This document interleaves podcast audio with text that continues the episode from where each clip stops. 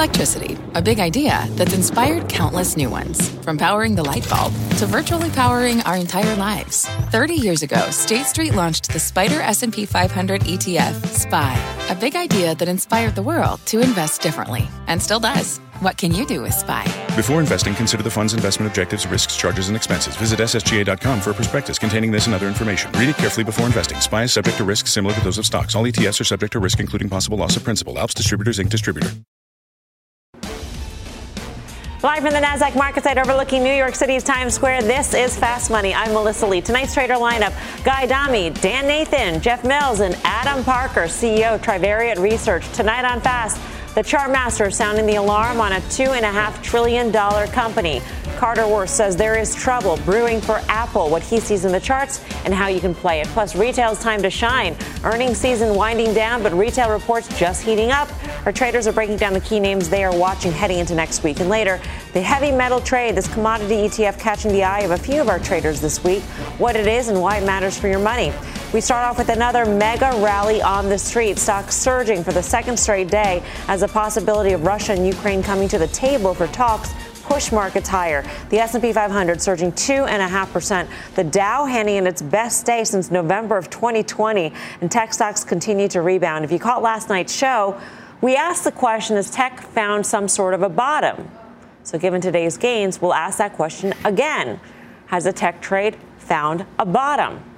Dan, you sort of poo pooed that notion yesterday, and here we are. I more. did, and the answer is not going to surprise you. I don't think so. And here's the deal, right? You don't press markets that got really oversold the way they were yesterday morning. You had this really negative sentiment. You had just a whole heck of a lot of reasons why to sell stocks here, and so you had a little bit of a capitulation. But when I look at the outperformance of the S&P 500 today versus the Nasdaq, I think it's really telling here. Some of the groups that got really heavy hit yesterday in the S&P, uh, banks um, and some uh, staples and some other things, you saw money ro- rotate right back into them. So you had that big rally. I'll just say this: if you look at tech stocks, there's plenty of them today that are not particularly impressive. Look at a Zoom. This is one that we've obviously kept a close eye on from a sentiment standpoint. This stock was down on the day. Okay, I mean, like, so there's there's a lot of bad price action in a lot of these internet names and some of these SaaS names. And look at an Nvidia, which has been just absolutely nailed over the last few weeks or so. Um, that earnings report last week was good. The guidance was good. The stock sold off 10%. It didn't even outperform the S&P today on that rally. So I think under the hood, there's a lot of things that are telling me we are not done. Might we rally for a couple more days? Sure. But I actually do think in the next few weeks, we'll be retesting those lows from yesterday. But NVIDIA outperformed its peers in the semiconductor group. It, it outperformed its peers on the NASDAQ. And for every Zoom that we have, we've got a block guy. So how do you parse this out in terms of trying to measure sentiment? I mean, there is this notion of first in, first out, right? In terms of the areas that have seen the, the biggest correction first. Maybe they're the ones that will snap back rally first. I took that accounting class in college. I dropped it the next day, Melm. So I'm not one to talk about first in, first out, LIFO, FIFO, all these things. But, you know, it's a great Regis Philbin, the late Regis Philbin said, Dan knows a lot, and I'm with him on this. I think what we're seeing is counter trend rally, and I'll stand by that. And last night we pointed out three things that I thought were important. Well, Carter's going to punch a hole in my apple. The IGV bounced, the, the holding of that recent low, recent going back a few months, and obviously the HYG bouncing. Those things all happened today as well. But I think that's all this is. And quite frankly, I don't think anything has fundamentally changed in the world to get me all that um, excited. This sell off that we've been in the midst of started long before these Russia Ukraine headlines started to come around, and those are still in place. And by the way, you know, if you somehow magically think the Fed is going to change their course based on what's happening, I don't think they are. And if they do, I think that would actually be worse for the market, Melms. And I'm all geeked up here on this Thursday night. Wait, when you say when the Fed, if the Fed changed course, meaning if they abandoned any rate hikes, because I think a rate hike is pretty much baked in. All right, yeah, that would be really against consensus completely. Um, Adam Parker, you agree with this notion of a counter trend rally that we're seeing? Well, it's interesting because in the 11 sectors in the market, tech was the worst performing today. So, yeah, it was up, but it, it did lag the market. And that's not what we've seen the previous year or two where tech led in the big up market. So, I, I think there's two kinds of tech. I think there's pricing power, margin expansion, positive free cash flow tech, and and that might make sense to add some. But I think the the profitless software stuff uh, the real go-go stuff probably still can underperform for a while. So I- I'm pretty much in agreement with the group. Yeah, it wasn't it a good. I mean, Dan had mentioned some of the groups that didn't really participate in yesterday's rally, like the financials. Best performing sector in today's uh, session, Jeff Mills. Isn't that a good sign, actually, that that what is driving us higher is actually broadening out? Yeah, I think seeing a little bit of rotation from growth to value, value to growth, it's generally a good thing. So it keeps the market afloat some. But I think if we really want to make progress, it's probably going to have to be those big tech names, those growth names. And I hate to pile on and be negative on a Friday, but I mean, look at Microsoft, Google, Amazon, just as examples, right? They all had pretty good earnings and they got a really good pop after those earnings. And everybody was all excited. Okay, Microsoft earnings, that put in the bottom for tech. Not so much. After that, you've seen them fading for the past couple of weeks. So the momentum has been lower. I buy the counter trend rally story. And then you talk about some of the other larger names too. I know we'll get into Apple in a bit, but Nvidia, even Tesla, these are stocks that are now flirting with that rising support. So do we need to see more damage there for the market ultimately to move higher? I think the answer is probably yes. And I say that with the caveat that I've been championing this growth trade or quality growth trade for some time, but we're kind of laying in the weeds waiting for the opportunity because I don't think it's just yet.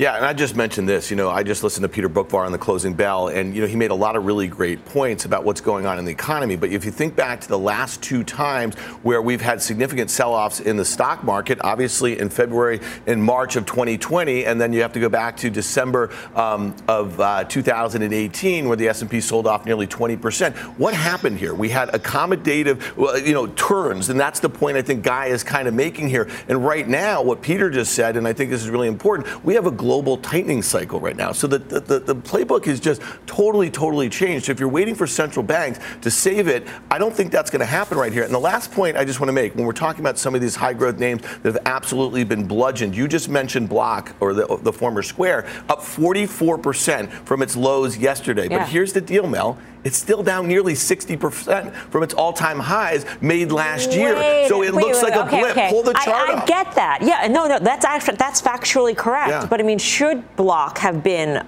that at that level a year ago? No. It shouldn't. But are, are we are we falling into a trap by looking at how far a stock has come down and saying it's still 60% We're not off? falling into a trap because if you hear all the time about all this cash on the sideline and valuation adjustment, mm-hmm. we right now we have the S&P trading below its 5-year forward PE average. I just saw FactSet put that stat out here. So fine, um, you know, valuations have come in. So Square or Block should never have been here. But here's the thing: if you were buying that the whole way up, and the stock is even after its 44% rally in the last two days, that cash is just gone. It went away, right? And investors have memory here. So I just don't think these names are coming back anytime soon. You're going to have these sorts of short squeezes, and this is really evident. We've seen this in every bear market we've ever been in. So the question you have to ask yourself if the Fed's not going to save you this time, mm-hmm. then what is it going to be? And I just don't know, given all the geopolitical uncertainty we have in the near term. I guess my point is, Guy, is that yes, it could still be off quite a bit from levels it saw last year. But if you invest yesterday, you'd still be up by 20 something percent, and that ain't bad. I mean, are, do we fall into a trap in a way by taking a look at comparing where we are today versus its 52 week high? When if you're up 50% on a stock that was bludgeon, you're still up 50%. And I'm not saying if you get in now, I'm trying to be the Pollyanna to this doom and gloom panel here. So answer the question. I'm just trying to play the other side, guy. What do you think? Ain't no doom and gloom here, sister, and good will conquer evil and truth will set me free because you're falling into that trap again. And Dan is nodding his head because he knows what I'm talking about, Melms. I'll spare you the Bruce Springsteen reference. Um, look, I think you make a great point. If you if you bought the stock a week ago and enjoyed this rally up, absolutely. But I think collectively, what well, I know what I'm trying to say is the fact that the the flip, the script has been changed, and the script used to be don't fight the Fed, very accommodative. Um, price to earnings metrics don't matter. Uh, basically, nothing really matters in that environment. Now things are starting to matter. People are looking at valuations. Valuations are becoming concerned. You're going to see moves like that. But again, I think if you're overall extraordinarily bullish here, you're effectively fighting the same Fed that was underwriting this market for a decade that's no longer doing that. I'm not talking about being bullish. I'm talking about trading the volatility, Jeff Mills. And what we've seen over the past couple days is a massive rip your face off rally in some of these names. When you take a look at the ARK Innovation ETF, I mean, yeah, it's down a lot. It's down, what, 70%, 60 something percent from its highs in February. But in the past, it's been a pretty decent week here. So, should we look for those opportunities? Is that just too risky? I think it is risky at this point, but you do have some interesting growth names. I mean, take a CRM, for example, back to that 195 level. So you have some of these stocks that are at interesting support that have sold off so much. I just think at this point in time, the market's going to continue to price in higher inflation expectations and a Fed that's going to be aggressive. But my point all along, and maybe this is where I'm a little bit different than the group, I think the Fed ends up moving less and meaningfully less than the market currently thinks. So if you have slowing economic growth, earnings growth that's slowing, better valuations, rate hike expectations that are coming down, a flatter yield curve, that will ultimately be better for growth and profitability versus value and some of these risk on factors. So that's why I think, you know, give it another couple of months, but I actually think you do want to gravitate toward that trade. All right, um, let's get to the chart master because he is sounding the alarm on one big tech name. Let's get to Carter Worth of Worth Charting. Carter, Apple, tell me about it. Well, let's go right to the charts, actually, and then at the end discuss it a bit. The first chart is just Apple on its own, and you'll see it here, and no judgments. It's an uptrend, no, no debate there. Uh, the second chart depicts uh, the events, of course, of the last 48 hours. We broke trend, and then with today's recovery, we're back above that trend line. But the interesting thing, of course, is Apple uh, compared to its brethren. It drew down the least, right? We know um, Apple down only 16% from its peak. But here's the thing on the week, and this is important, Apple's still in the red, and everybody else up. Uh, the market up, the tech sector up, and Microsoft and Google and Facebook and Amazon and so forth. And so that's kind of the issue. One, the break in trend, albeit recovered back above it, but the the inability to really print a green week when almost everything did. And then finally, uh, this is the relative chart, and it had its chance to break out. Uh, that's a relative line. That's all it is, a ratio of Apple to the S&P, and it, it's faltered here. I think Apple is not a place to be if one is looking for places to be in the market. Um, Carter, in terms of the other the other stocks that did well this week, the mega cap tech stocks, are those places to be?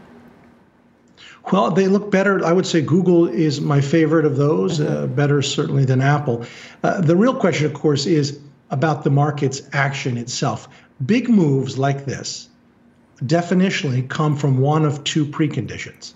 They come from extreme weakness, that was the circumstance here, or they come from extreme strength, which is to say you're in a blow off phase and you're at the end of a great run up and you get shocking, get further strength. So a big move like this on a week, yes, comes from one of two things. In this case, it's the preceding weakness, but that's the difference. Uh, it has all the characteristics of a bear market rally. All right. Carter, thank you. Carter Worth. Adam, are you worried about Apple? You know, I generally am, you know, taking a more bullish tone in this group. I'd say I think earnings, you know, the expectations for the consensus are about 8% S&P earnings in 2022 versus 2021. Maybe the real number is 5. I think earnings are probably still higher at 23 than 22. So if I just take a step back, I'll say I have 2 to 3% buyback plus dividend. I've got 3 to 4% plus organic earnings growth, maybe a little more. So seven to eight percent total return. I, I, think that looks pretty good for the S and P, and I think the market, you know, tech tech stocks like Apple probably work in that environment. Yeah, but here's the only issue I have with that, Adam, is that if the S&P is trading at 18 and a half times earnings uh, this year that are expected to grow, as you said, high single digits. So I look at a stock like Apple that's trading at 27 times, also expected to have single digits or high single digits earnings growth. And so to me, it doesn't seem that compelling. And then you think about some of the issues right. that we're talking about with inflation, supply chain issues, chip shortages. I mean, the list goes on and on. And those are all really uncertainties right now. The stock's down 7% on the year. And I look at the technical setup that Carter just laid out. And if I think that we're going to retest those lows that we made yesterday, then stocks like Apple are probably going to lead the way because at a certain point they will get to it on valuation, and there might be some hiccups in the fundamentals here. That, that could easily be the case. You know, my call, we were underweight tech all the way through a few weeks ago. We went to market weight, just thinking maybe we were 80% of the way through the underperformance. You know, I, I think it's hard to be bullish and say all of FANG, you know, will act badly. Um, but you know, Apple probably isn't my favorite one within the group. Uh, I, I, hear you, but if you look out three, six, nine months, I think earnings will grow, and I think the market will say U.S. equities look better than everything else again. I also really agree with the sentiment earlier that six to seven hikes is just way too hawkish for what will ultimately happen. I don't know if it'll be one to three or something like that, but I think if you do get any directionally dovish commentary and you start believing they can thread the needle and create that Goldilocks of a little bit of tightening, but we still have a little bit of growth, I think the market will like that. Coming up, it's a bird, it's a plane, it's our chart of the week. Stick around for the big reveal on the one chart catching our attention. But first, we're gearing up for another busy week of earnings. Up next, the four key names our traders are watching. Fast Money's back right after this. Is America's primary system working? Is the Electoral College still the best process for electing a president? Could a third party candidate ever be successful? In a new season of You Might Be Right, former Tennessee governors Bill Haslam and Phil Bredesen gather the country's top experts to explore these issues and more as we approach the 2024 presidential election. Listen to You Might Be Right, a new podcast from the Baker School at the University of Tennessee, available now wherever you get your podcasts.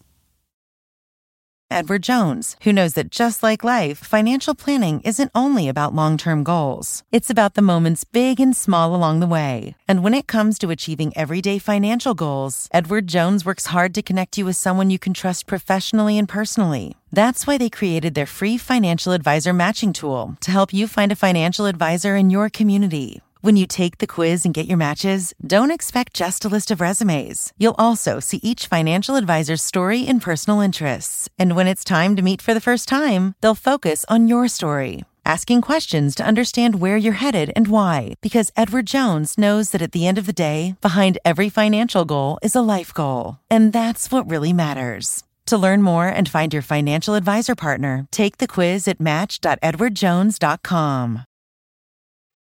Welcome back to Fast Money. We are gearing up for another busy week ahead. We're at the tail end of earnings, but there are still a handful of big name companies ready to report. Uh, you're taking a look at just a few of them. So, which stocks are the traders watching heading into next week?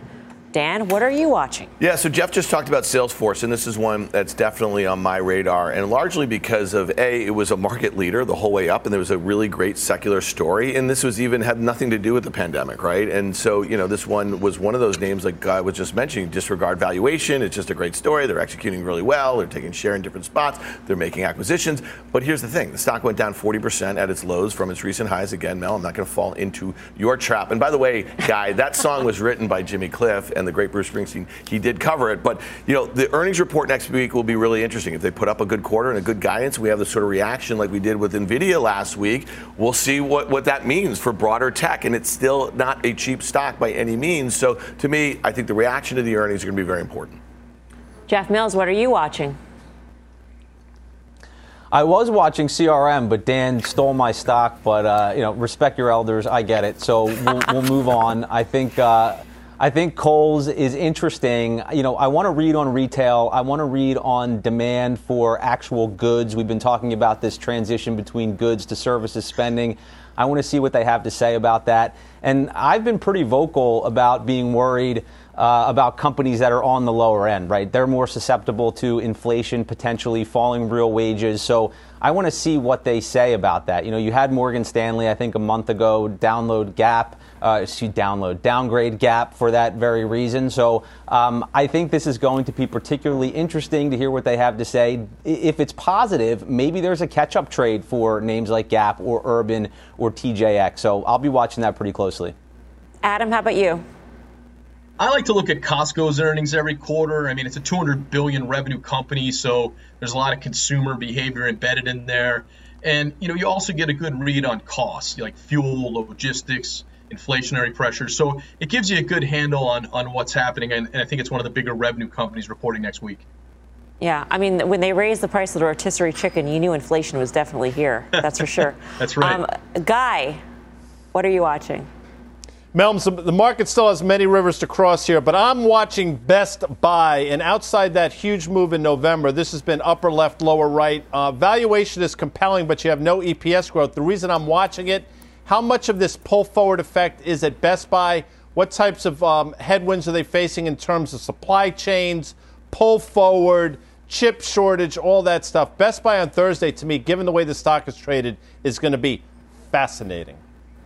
Up next, our chart of the week. This commodity ETF jumping out to one of our traders. We'll tell you what it is and how they are playing it. But first, a message from CNBC contributor David Henderson as CNBC celebrates Black History.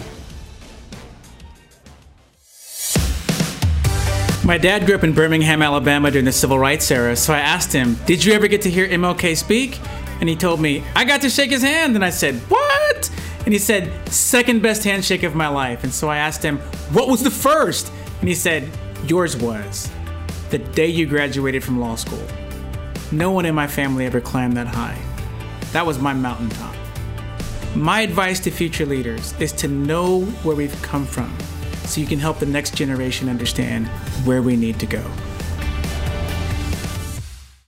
You might be right. It's simple, but something you almost never hear in politics today, with each side more concerned about scoring political points than solving problems. I'm Bill Haslam, a Republican. And I'm Phil Bredesen, a Democrat. We're former Tennessee governors, and we invite you to listen to our podcast, You Might Be Right. Join us and guests like Al Gore, Paul Ryan, Judy Woodruff, as we take on important issues facing our country. Listen and subscribe to You Might Be Right, a new podcast from the Baker School at the University of Tennessee.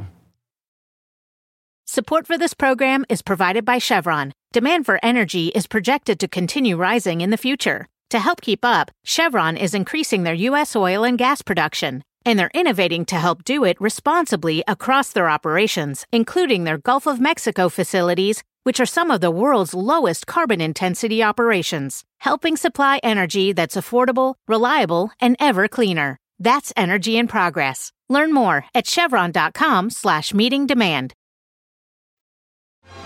Welcome back to Fast Money. Take a look at the GDX ETF for gold miners ending the week nearly flat after some major activity on Thursday. Guy, um, this is the one that you pointed out as the chart of the week. Why? Eagle eye, sister, because you have this two and a half year downtrend that we're right in the midst of that August 2020 high, 42 and change, the May 21 high, and we topped out once again right at that trend line to the penny, as Carter would say. By the way, you'll see him in a few minutes on options action. With that said, it's hauntingly familiar to this 13 year downtrend line in oil that we pointed out months ago that also traded up to the penny, failed, and subsequently broke out. I would submit, Mel, we're on the verge of exactly that. We will have a back and fill in the GDX, followed by a big move higher in gold. Watch this one closely, folks. By the way, I know it's Friday, not Thursday. Stop adding me on Twitter. You know what they say, Guy? The harder they come, the harder they fall. And this one at that trend line really looks like it's going to come back to that support level around 30 or so. So I just wanted to kind of stick that in there. I knew that because Dan explained that to me in the break. Um, Adam, do you like gold here or gold miners for that matter? You know, there's always a weird dis metals generally, just because I think there's shortages and the stocks are cheap, and, and I think demand will exceed supply. But you know, you guys are better technicians than me, so I'll, I'll leave it to you guys. I don't really wear a lot of gold, so uh, I'll stick with buying copper stocks and aluminum stocks where I know there's shortages in the medium and long term. I know there's a big atom necklace underneath that uh, conservative tie. yeah, I, I, Uh, took my, the- I took my, yeah, I the took my tooth teeth out, out. yeah. Yeah. Time for the final trade. Let's go around the horn. Adam, what do you say? I like United Health, UNH. I think whether value or growth works, it's got both. Jeff Mills. I think Ford's pretty interesting here. Back to rising support, back to that post COVID high before the big run, back to eight times earnings. So I think you buy it here. Guy. I don't know how to spell it, Melms, but I'd be remiss if I didn't wish Karen Finerman a happy birthday. Happy birthday, K Fine. Uh, Bristol Myers, BMY, something weird going on there. I got to glom onto that. Happy birthday to my favorite fast money trader. Dan, Dan Yeah, what's mine your too. trade? To K Fine, happy birthday, and to Josh Brown, Yes, TRB Josh Brown. birthday. Happy birthday, TRB. Um, Airbnb here, holding that 140 level is a level it hold in January. That one could look interesting. All right, that does it for us here on Fast Money. Is America's primary system working? Is the Electoral College still the best process for electing a president? Could a third party candidate ever be successful? In a new season of You Might Be Right, former Tennessee governors Bill Haslam and Phil Bredesen gather the country's top experts to explore these issues and more as we approach the 2024 presidential election. Listen to You Might Be Right, a new podcast from the Baker School at the University of Tennessee, available now wherever you get your podcasts.